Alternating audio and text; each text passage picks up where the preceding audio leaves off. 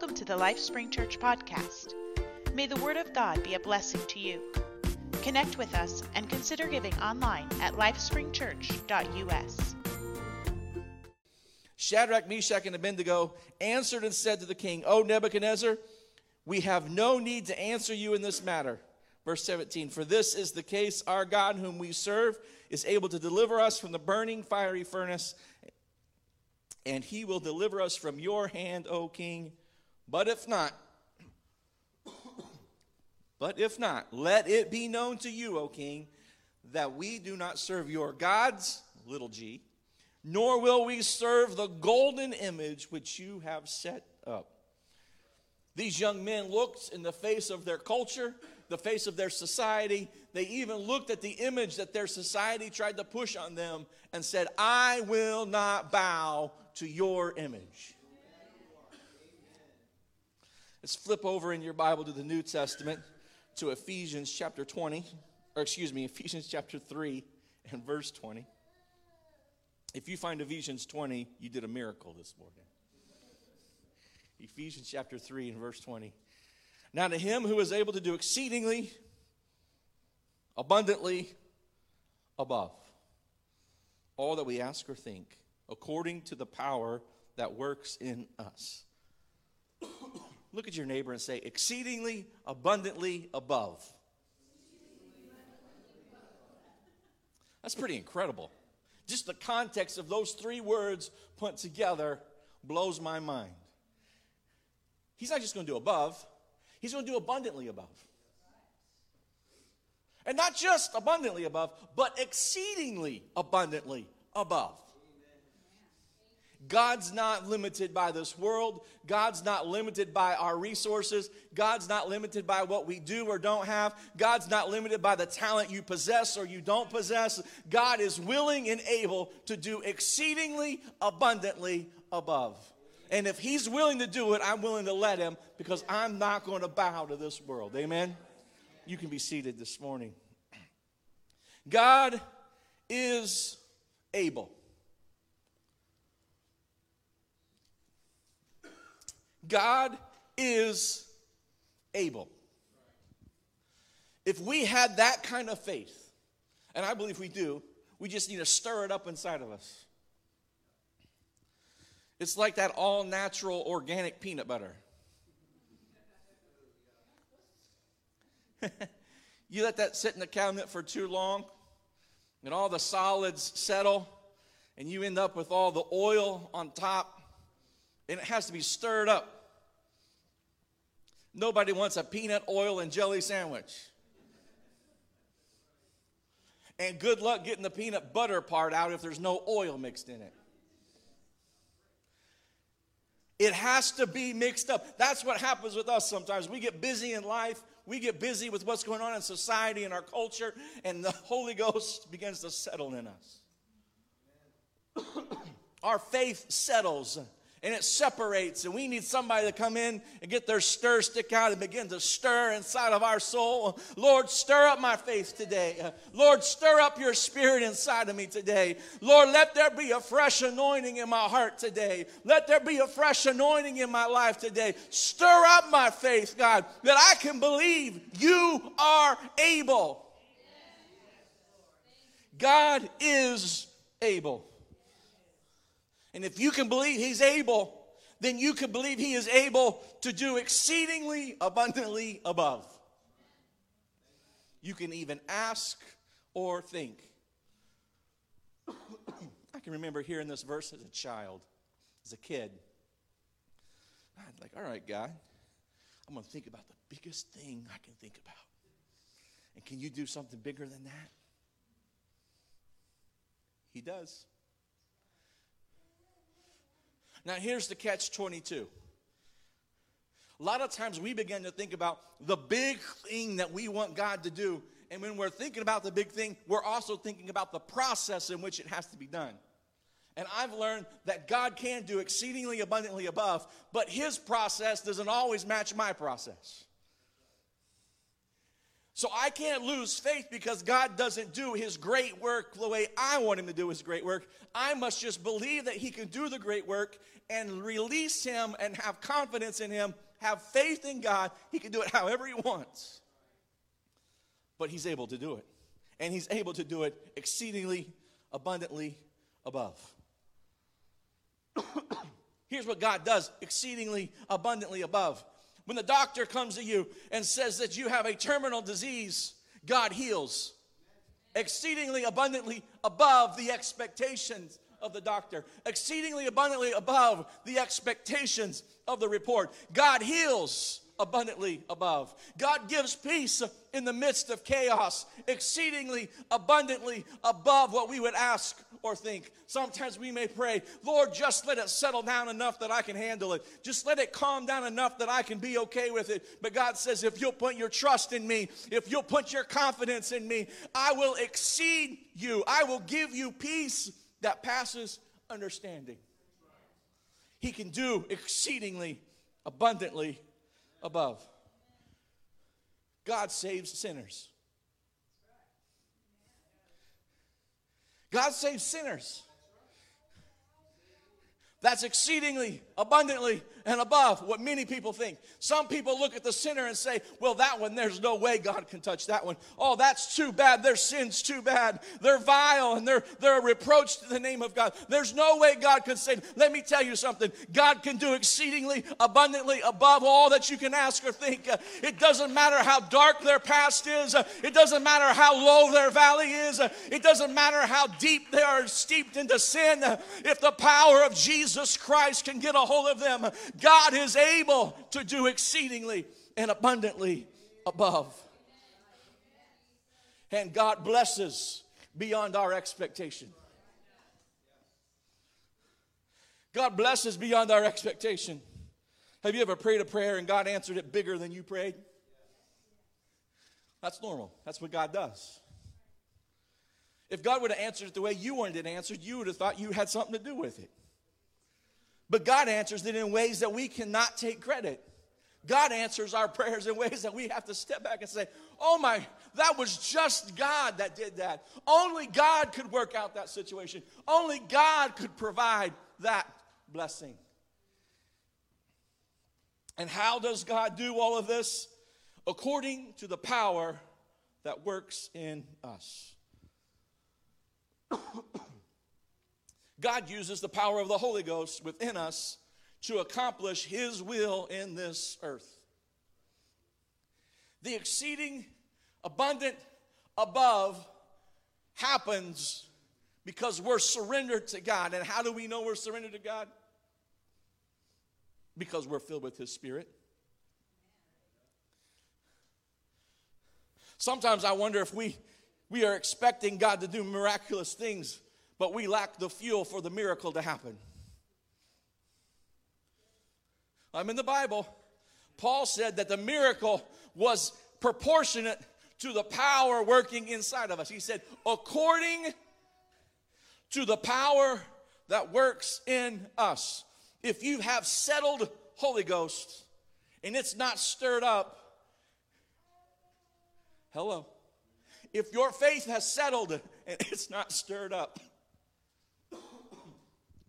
if you believe God can do it for them, but God can't do it for me, your faith has settled.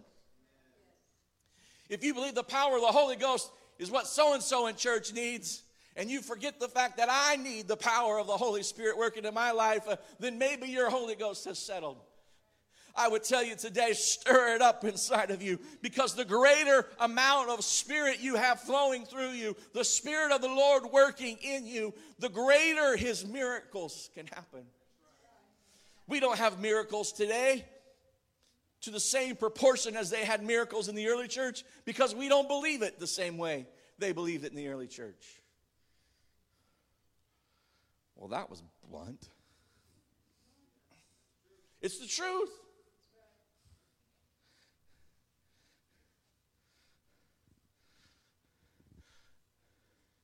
What would happen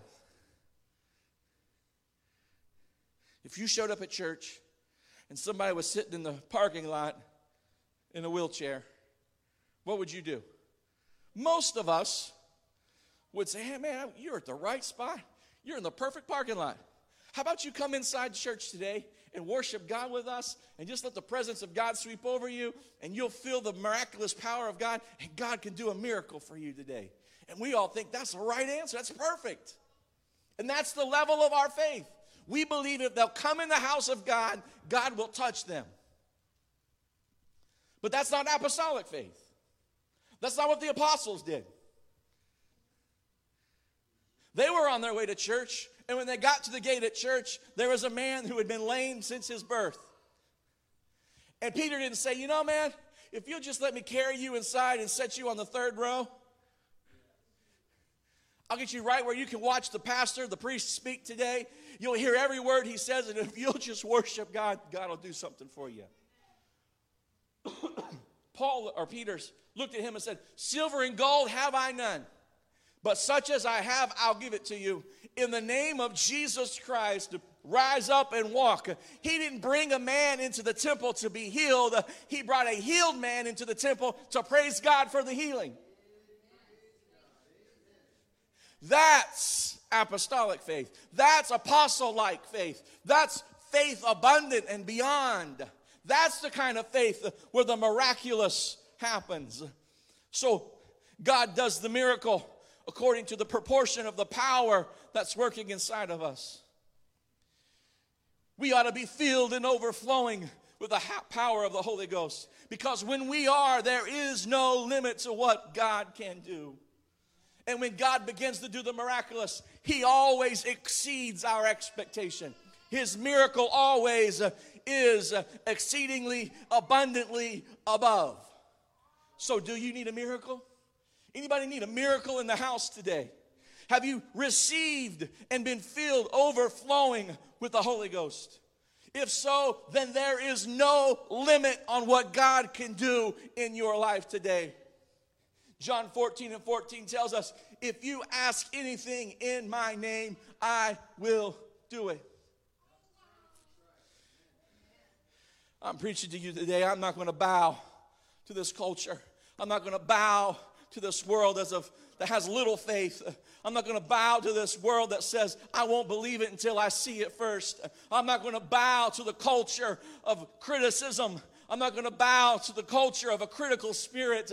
I'm not going to bow down to a society that says, oh, you have to show me for me to believe it. I know we live in the show me state, but I believe it anyway. God doesn't have to prove himself to me for me to believe him. I believe it, and because I believe it, he's going to do the miraculous. the miraculous always exceeds the expectation.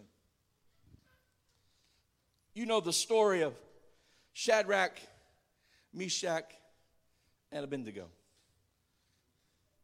If you are uh, familiar with this program on the radio, well, I guess it's expanded way beyond radio now, but back when I was a, a I guess a young teenager, or my late childhood years, there was Adventures in Odyssey.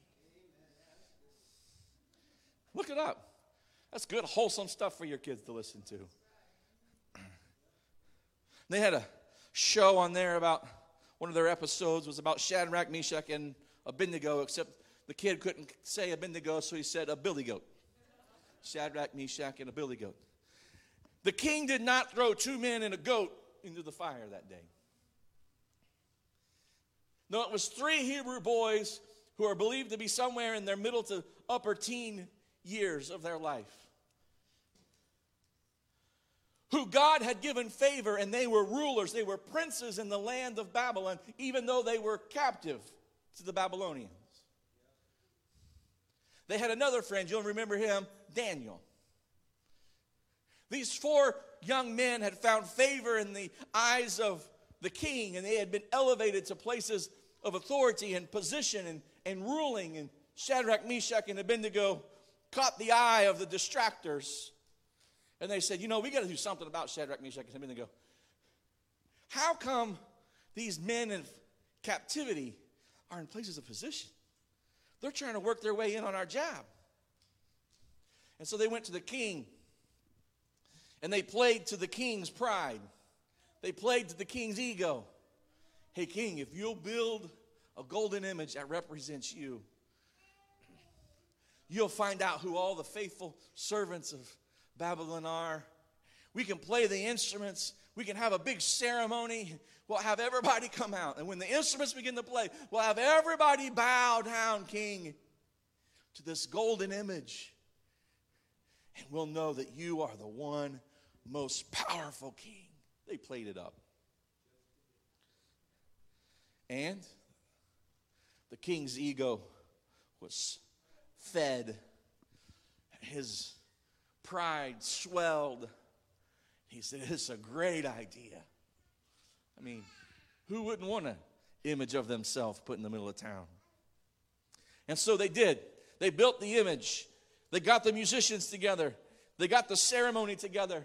They got everybody gathered around the image. And they said, Hit it, maestro. And they began to play the music.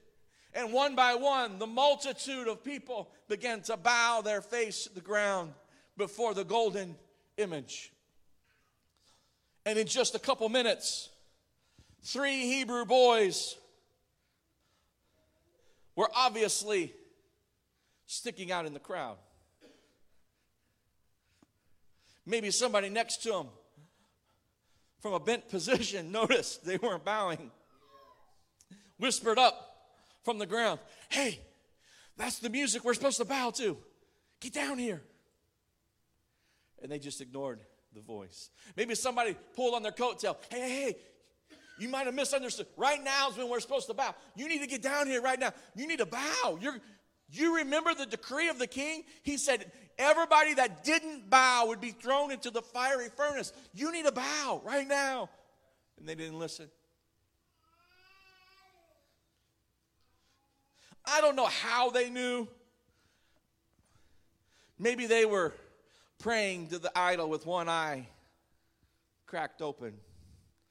But the rulers who conspired against Shadrach, Meshach, and Abednego, they obviously saw that Shadrach, Meshach, and Abednego hadn't bowed. Makes me wonder if they were bowing. And they ran to the king. Oh, king, you know these guys that you respected and you put in authority, man, they just disrespected you in a way that you would never believe. They completely ignored your decree. They refused to bow down to your image. The Bible says the king was furious and he called in Shadrach, Meshach, and Abednego.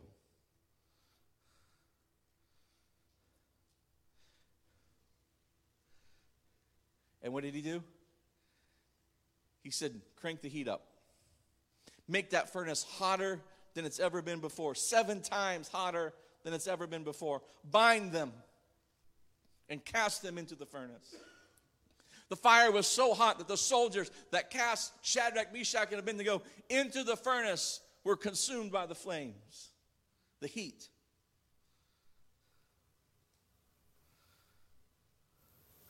When it looks like the story can't get any worse, hold on, it gets better.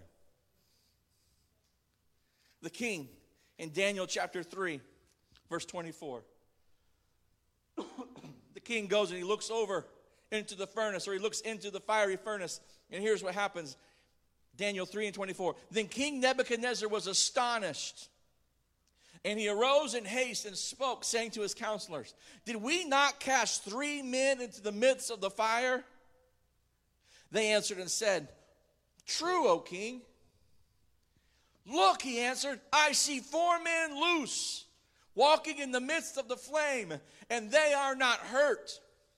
And the form of the fourth is like the Son of God. You see, when God does a miracle, He exceeds our expectation.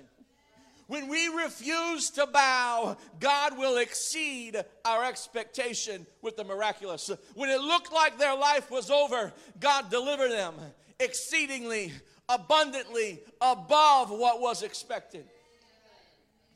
The king looked over the edge or into the furnace, expecting to see nothing. Expecting that the heat seven times hotter than it's ever been before to have absolutely consumed these three Hebrew children, just as it had consumed the soldiers. But to his astonishment, he looked inside the fire and he said, I don't understand. I can't comprehend. This doesn't make sense to me. But there's four men walking in the flames. Hear me today. When you're in your fiery trial, there'll be one walking with you always. The world around you might not see it on the day to day, but when you get in the fire of life, they'll begin to see who's walking beside you. When you begin to demonstrate and you let your light shine, the fire will reveal that God is walking with you. The fire will reveal Him who never leaves you and never forsakes you. The fire will reveal the one that sticks closer than a brother. And then it becomes not about your destruction, but now it's about your testimony. Now it's about how is this happening? How is this working? You see, God traveled with them. God was with them when they said, Will not bow. God was with them when they refused to bow. God was with them when they were brought before the king and they said, King, you don't understand. We don't have to answer your question, but whatever you got to do, you got to do. But we're not going to bow. God will deliver us, and if He doesn't, we're still not going to bow. And it was through the fire that God revealed himself to the king. God didn't just deliver the Hebrew children from the flames, He revealed His majestic power and His sovereignty to the king. That's exceedingly abundantly above. This is what happens when we say, I'm not going to bow. Daniel chapter 3 and verse 27. And the satraps, administrators, governors, and the king's counselors gathered together. This is after they've brought the Hebrew children out of the fire.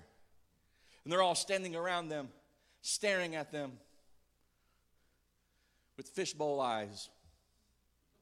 How in the world are you standing in front of us? And they saw these men, catch this, on their bodies, the fire had no power. The hair of their head was not singed, nor were their garments affected, and the smell of fire was not on them. When you refuse to bow, God will do the miraculous exceedingly abundantly above. He'll confound the wise. He'll confound the rulers. He'll confound the administrators and the governors. He'll confound all those who are supposed to know and supposed to understand and have the education and have the degrees and have all of these things lined up in their life in their favor that says they should know. But when God works, they don't know. They can't explain it. You won't be able to explain it. There was no way for Shadrach, Meshach, and Abednego to explain how they were in a fiery furnace seven times hotter than it's ever been before. But when they stood there, they didn't even smell like smoke. You can't even roast hot dogs without smelling like smoke. Not even the hair on their head was singed. You can't light firecrackers on the 4th of July without singeing the hair on the back of your knuckles. You hear me today? When God works, his miracles exceed the expectation. He confounds the wise. Daniel chapter 3, again, verses 29 and 30. Therefore, I make a decree, says the king, that any people, nation, or language which speaks anything amiss against the God of Shadrach, Meshach, and Abednego he said, The fire didn't work last time, so we're going to cut them in pieces. And their houses shall be made an ash heap, because there is none, no other God who can deliver like this. You think the fire is hot because you're being judged. I want to tell you today the fire's hot because God's setting you up for exceedingly abundantly above. God wants to do the miraculous in your heart. God wants to do the miraculous in your life. God wants to bring forth something that'll be a testimony to your neighbor. It'll be a testimony to your coworker. It'll be a testimony to your family. Hey, I stayed faithful to God. I stayed full of His Spirit. I refused to bow to the pressures around me. And when I stood firm, God showed up and did exceedingly abundantly above the king who in pride thought he should be elevated, in the end said, No, no, no, the God of Shadrach, Meshach, and Abednego, let him be elevated. And then verse 30 Then the king promoted Shadrach, Meshach, and Abednego in the province of Babylon. I wonder what those other rulers thought about that. If they'd have been happy with Shadrach, Meshach, and Abednego having their low level jobs in the government, they may have been just fine. But they begin to stir up the hornet's nest, they begin to mess around with God's people. They begin to bring persecution against the people of God. They begin to push against the people of God they begin to cause trouble for the people of God. And God says, All right, you want to cause my people trouble? I'll reveal myself to the authorities. I'll work in ways that are unexpected. And when it's over with, I'll promote my people. So when the fire gets hot, get ready for heaven's promotion. When the fire begins to burn hotter than it's ever burned before, get ready for heaven's promotion. Well, we got a couple people that believe in it. I know when you're in the middle of the furnace and all you can see is the flames and all you can hear is the others around you wailing and crying. Hear me today. God will work on your behalf. He hasn't left you, He hasn't forsaken you. Do not bow to the pressures around you. If God can do it for Shadrach, Meshach, and Abednego, then God can do it for you. If God can do it in the years of Babylonian captivity, then God can do it in the year 2022. God can do it in July of 2022. God can do it on the 10th of July of 2022. And if you're confused, that's today, Sunday, July 10th, 2022. You can have your miracle today if you'll stir up your faith, if you'll just believe in Him and you'll make a commitment in your heart. I'm going to be filled with His Spirit and I refuse to bow to the pressures of this world that are around us. I would challenge you in your spirit to get this I'm not going to bow attitude. To the voices that say you should compromise on your consecration. Someone needs to get in their spirit and say, No, I'm not going to bow. I consecrated it to God at once. I took it to an altar and gave it to God. I'm not picking it back up. I surrendered it to God. I surrendered my lifestyle to God. I surrendered my words to God. I surrendered the places that I go to God. I surrendered myself in holiness to God. I gave it to Him. I'm not going to compromise on it. I'm not going to back up on it. I'm going to hold firm. I will not bow. To the spirit of this age that declares biblical values are antiquated. Someone needs to look at that spirit that's been pestering you and say, I'm not going to bow. God's word is forever settled in heaven, it doesn't change. Matter of fact, it instructs us uh, if we add to this word, the judgments of this book will be added to our life. Uh, and if we take away from this word, our name will be removed from the Lamb's book of life. Uh, it is what it is, it's good the way it is, it doesn't need to be changed. Its values still work. Its principles for living still work if we live according to the plan of God for our life, uh, we'll avoid disease. If you live according to the plan of God in your life, you'll avoid bankruptcy. If you'll live according to the plan of God in your life, you'll avoid stress and burnout and hurt and sorrow and pain and disappointment and loneliness and suffering. If you'll live according to the plan of God, all these things of this earth, you can be saved from them. Yes, God saves the sinner for eternity, but He can save your life that you're living right now.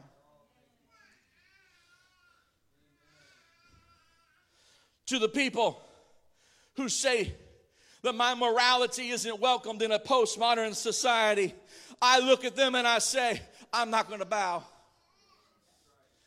I'm not going to change my morality. I'm not going to change how I live. What God has called sin is sin. What God has called out in the Bible as an abomination is an abomination. If God says it's not right, then it's not right.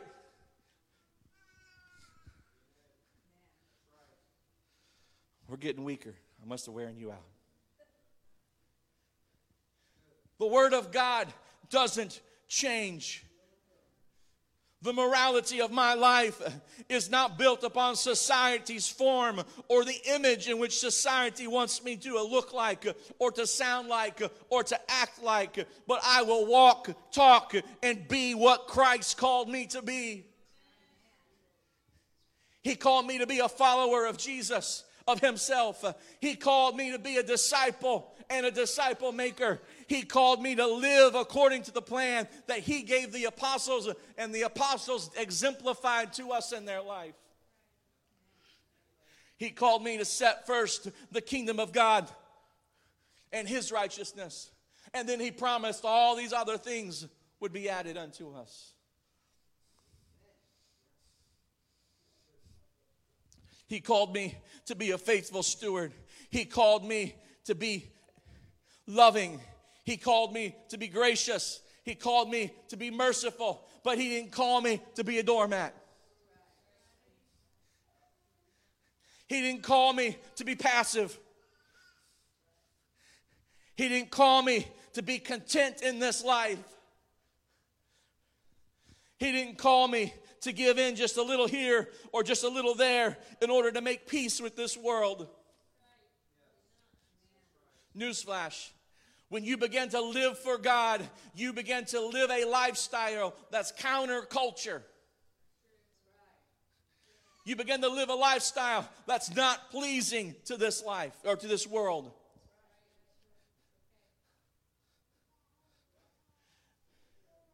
But He didn't call me to live for success in this life. He called me and gave me the promise that I could spend eternity with Him. Amen. To the religious culture that says church is like a concert or church is like a lecture hall. Church is something to entertain or something to impart knowledge. You hear me today? I'm not going to bow. Church is not a concert. Our praise team exists as a praise team. They're not doing concerts, they're not scheduled, they'll be here every Sunday. And you won't find them out con- doing a concert on Friday night. Why? Because they're here to lead us in worship. They're here to build an atmosphere of praise.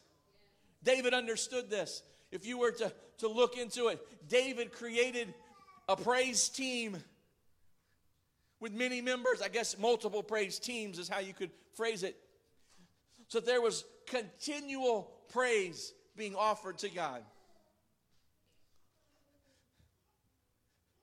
People didn't go to the tabernacle to watch the praise team. People went to the tabernacle to engage in praise.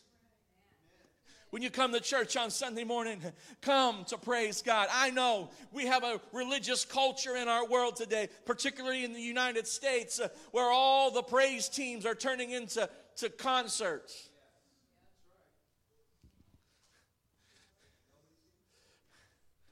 You know what? You may get an emotional high, but you won't get as much Jesus as if you praise God. Did you know you can get 10,000 people together in any arena for any purpose and there'll be emotion? You can get 10,000 people in an arena to watch them play badminton, people get excited.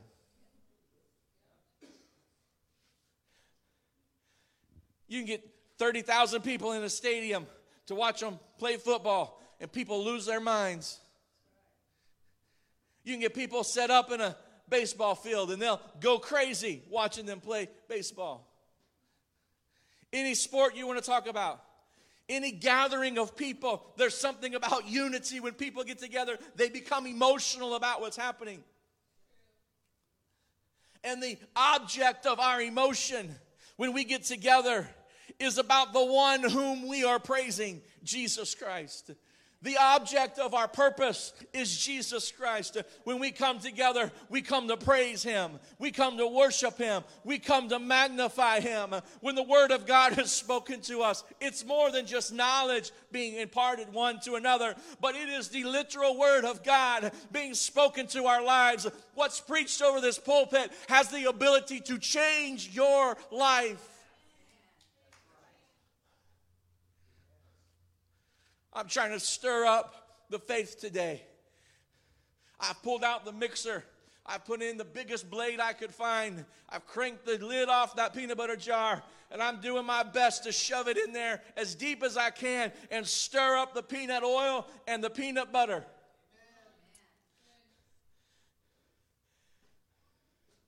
I want us to get an attitude inside of us that says, I'm not going to become complacent in serving God. I'm not going to become weak in serving God. I'm not going to step back from serving God. Yes, it's difficult at times. Yes, it's hard at times. Yes, it's a struggle at times. Yes, it interferes with my calendar at times. Yes, it, it bugs me at times. Yes, I don't feel like it at times. But it doesn't matter. I'm not going to bow to the pressures of this world.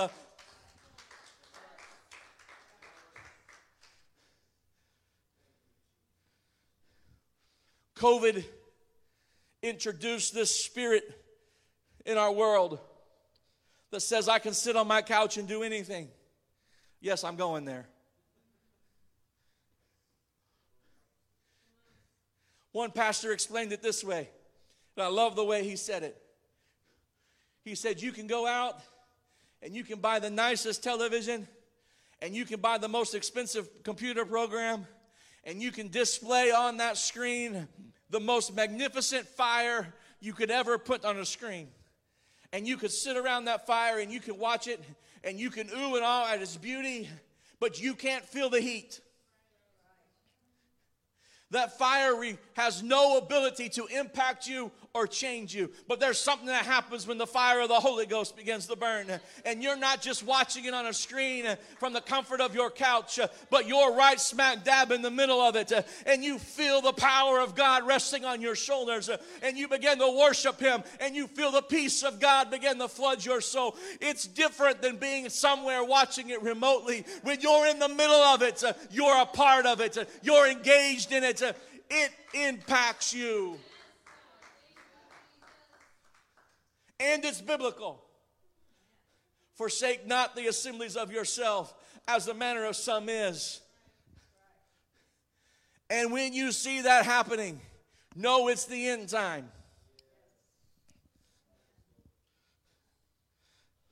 There's two ways churches grow. There's what we want to employ at LifeSpring Church. It's called disciple making. It's where you share your story with somebody and it impacts their life, and it's an avenue which Jesus can begin to work in their heart. It's one on one communication about what God's done, and you are the one that introduces that person to Jesus Christ. But the religious culture of our world has embraced the other method of building a church or a congregation or a crowd. It's called the attraction model. We'll do whatever we can to attract people into the building. No, we're not here to attract people to us. We're not here to attract people to what we're doing. We're here to lead and learn and know how that we can be a, a disciple maker and we can help make disciples of others.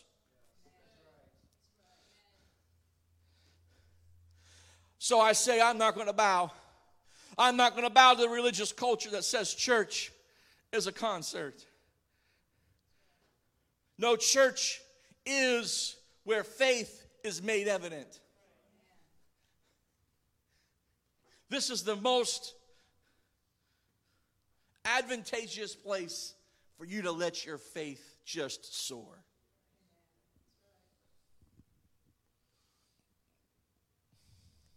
Well, I don't know if I could pray for the person sitting at the gate and God would automatically heal them. There's people will be watching, people will be around. My, my, my faith isn't strong in, in that environment. Well, it's not yet, but how about you come into the house of God where we all expect things to happen and we're looking for faith to be built up and practice your faith here? How about you believe God can do it today and see what happens? Believe God can do it this afternoon while we're sitting here today. Believe that God can make a difference in your life and watch Him do it. I have to move on. To the religiously educated who say parts of the Bible don't fit our culture and no longer apply, I refuse to bow. It still takes the infilling of the Holy Ghost, evidenced by speaking in tongues, just as the Bible says. That hasn't changed with time. That hasn't changed with society. That hasn't changed with culture. It's still in the Word of God. We must still be baptized in water by, submi- by submersion in the name of Jesus Christ for the remission of our sins. It doesn't matter what the theologians at the college may say, it doesn't matter what the masses of people believe. I believe the Word of God, and the Word of God says we must be baptized in His name for the remission of sin. Yes, when we die out to ourselves, when we are obedient to the gospel, the death, the burial, and the resurrection, that first step of dying out. I'm killing cows today. The religious culture says, Oh, if you'll just give your heart to Christ, that's all you have to do. No, dying out says there's a change that happens in my life. I leave differently. I don't say the same words I used to say. I don't participate in the same things I used to participate in. I know I'm preaching to the choir today, but I'm just reaffirming some of the stuff we believe. I'm trying to stir up your faith today on the common points of our beliefs. If I gave my heart to Christ some time ago and I still look, act, and, and participate in the things that I used to participate in that brought me under the bondage of sin, I've not committed my life to Christ. I may be emotionally responded to a message or a moment, but God calls us to give our life to Him. The truth is, the road to heaven is still straight and narrow. The requirement to be obedient to the gospel hasn't changed. And disciples still live devoted lifestyles.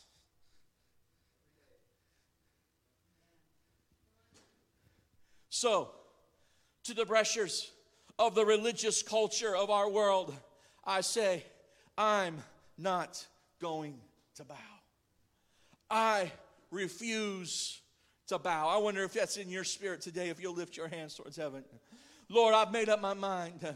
I've made up my heart. I've given up some stuff for this gospel. I've given up some stuff for the truth that you've revealed to me. And I'm not going to back down from it. I'm not going to bow to the pressures in this world.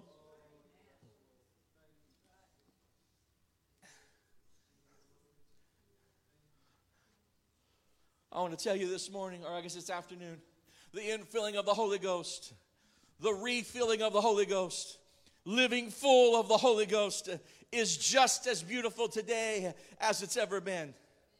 And it is through this infilling of His Spirit that God has the freedom to work in our lives.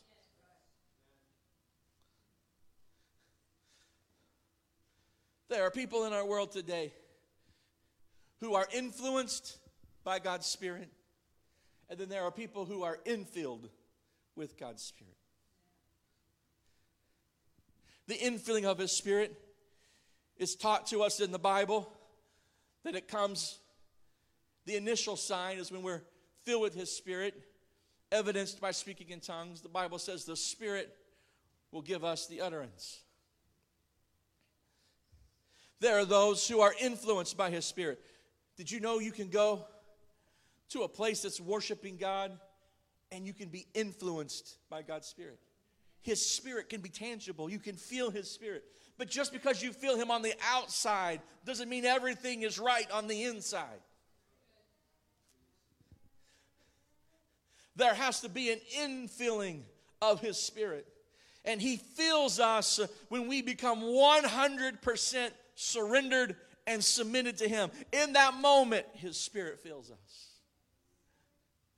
And it becomes like a river of living water that flows out of us.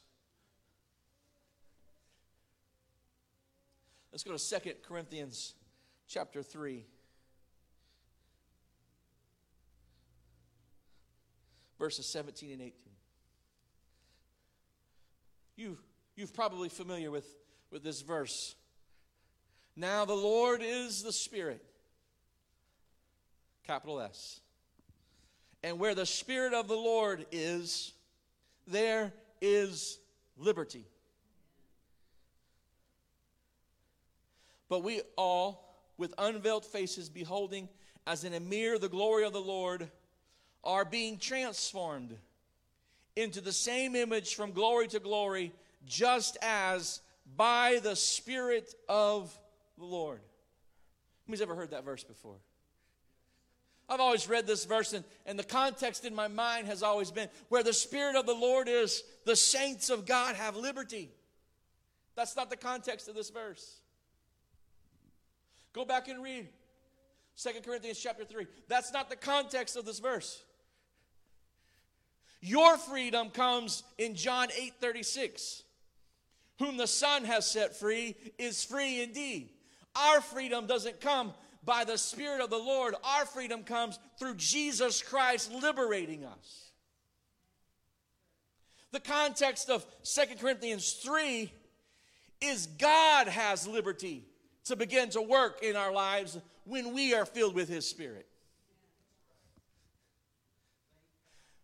When I'm filled with my Spirit, God doesn't have liberty to work. When I'm filled with the spirits of this world, God doesn't have liberty to work. When I'm filled with a cranky attitude, God doesn't have freedom to work. When I have a critical spirit or I have criticism in my heart, God isn't free to work. But if I'm full of His Spirit, the Spirit of the Lord is working inside of me and filling me and freely flowing through me, then God has the liberty to do exceedingly abundantly above all that we could ask or think. So, if you want God to work in your life uh, and you want God to do the miraculous in your life, uh, then be filled, uh, overflowing with His Spirit. Live saturated in the Spirit of the Lord. Be more than externally influenced, but be filled and then refilled over and over and over again. This is how we surrender to the will of God. People, struggle. I don't know why I can't find the will of God. I don't know why I can't can't get in the will of God. It just feels like the will of God's so foreign and so far away from me. Let me ask a simple question. Are you filled with his spirit? Not were you at one time filled with his spirit. Not did you at one time speak in tongues, but are you currently in this moment right now filled with the spirit of the Lord? Zechariah 4 and 6 tells us this is the word of the Lord to Zerubbabel. Not by might, nor by power, but by my spirit, says the Lord of hosts. If you want to see God do exceedingly abundantly above all that you can ask or think, then I challenge you today to be filled with His Spirit. I challenge you today to be refilled with His Spirit. I challenge you today to believe in the miraculous, to believe in the greatest, and watch God exceed in the miracle. Just stand with me this morning. I believe God wants to do the miraculous today. I believe your need, God wants to meet today. If you need peace, God wants to give you peace. If you need a healing in your body, God wants to heal you today. If you need the infilling of the Holy Spirit, God wants to fill you. Thank you for listening to the LifeSpring Church podcast. Join us in person on Sundays at 11 a.m. Visit us online at lifespringchurch.us.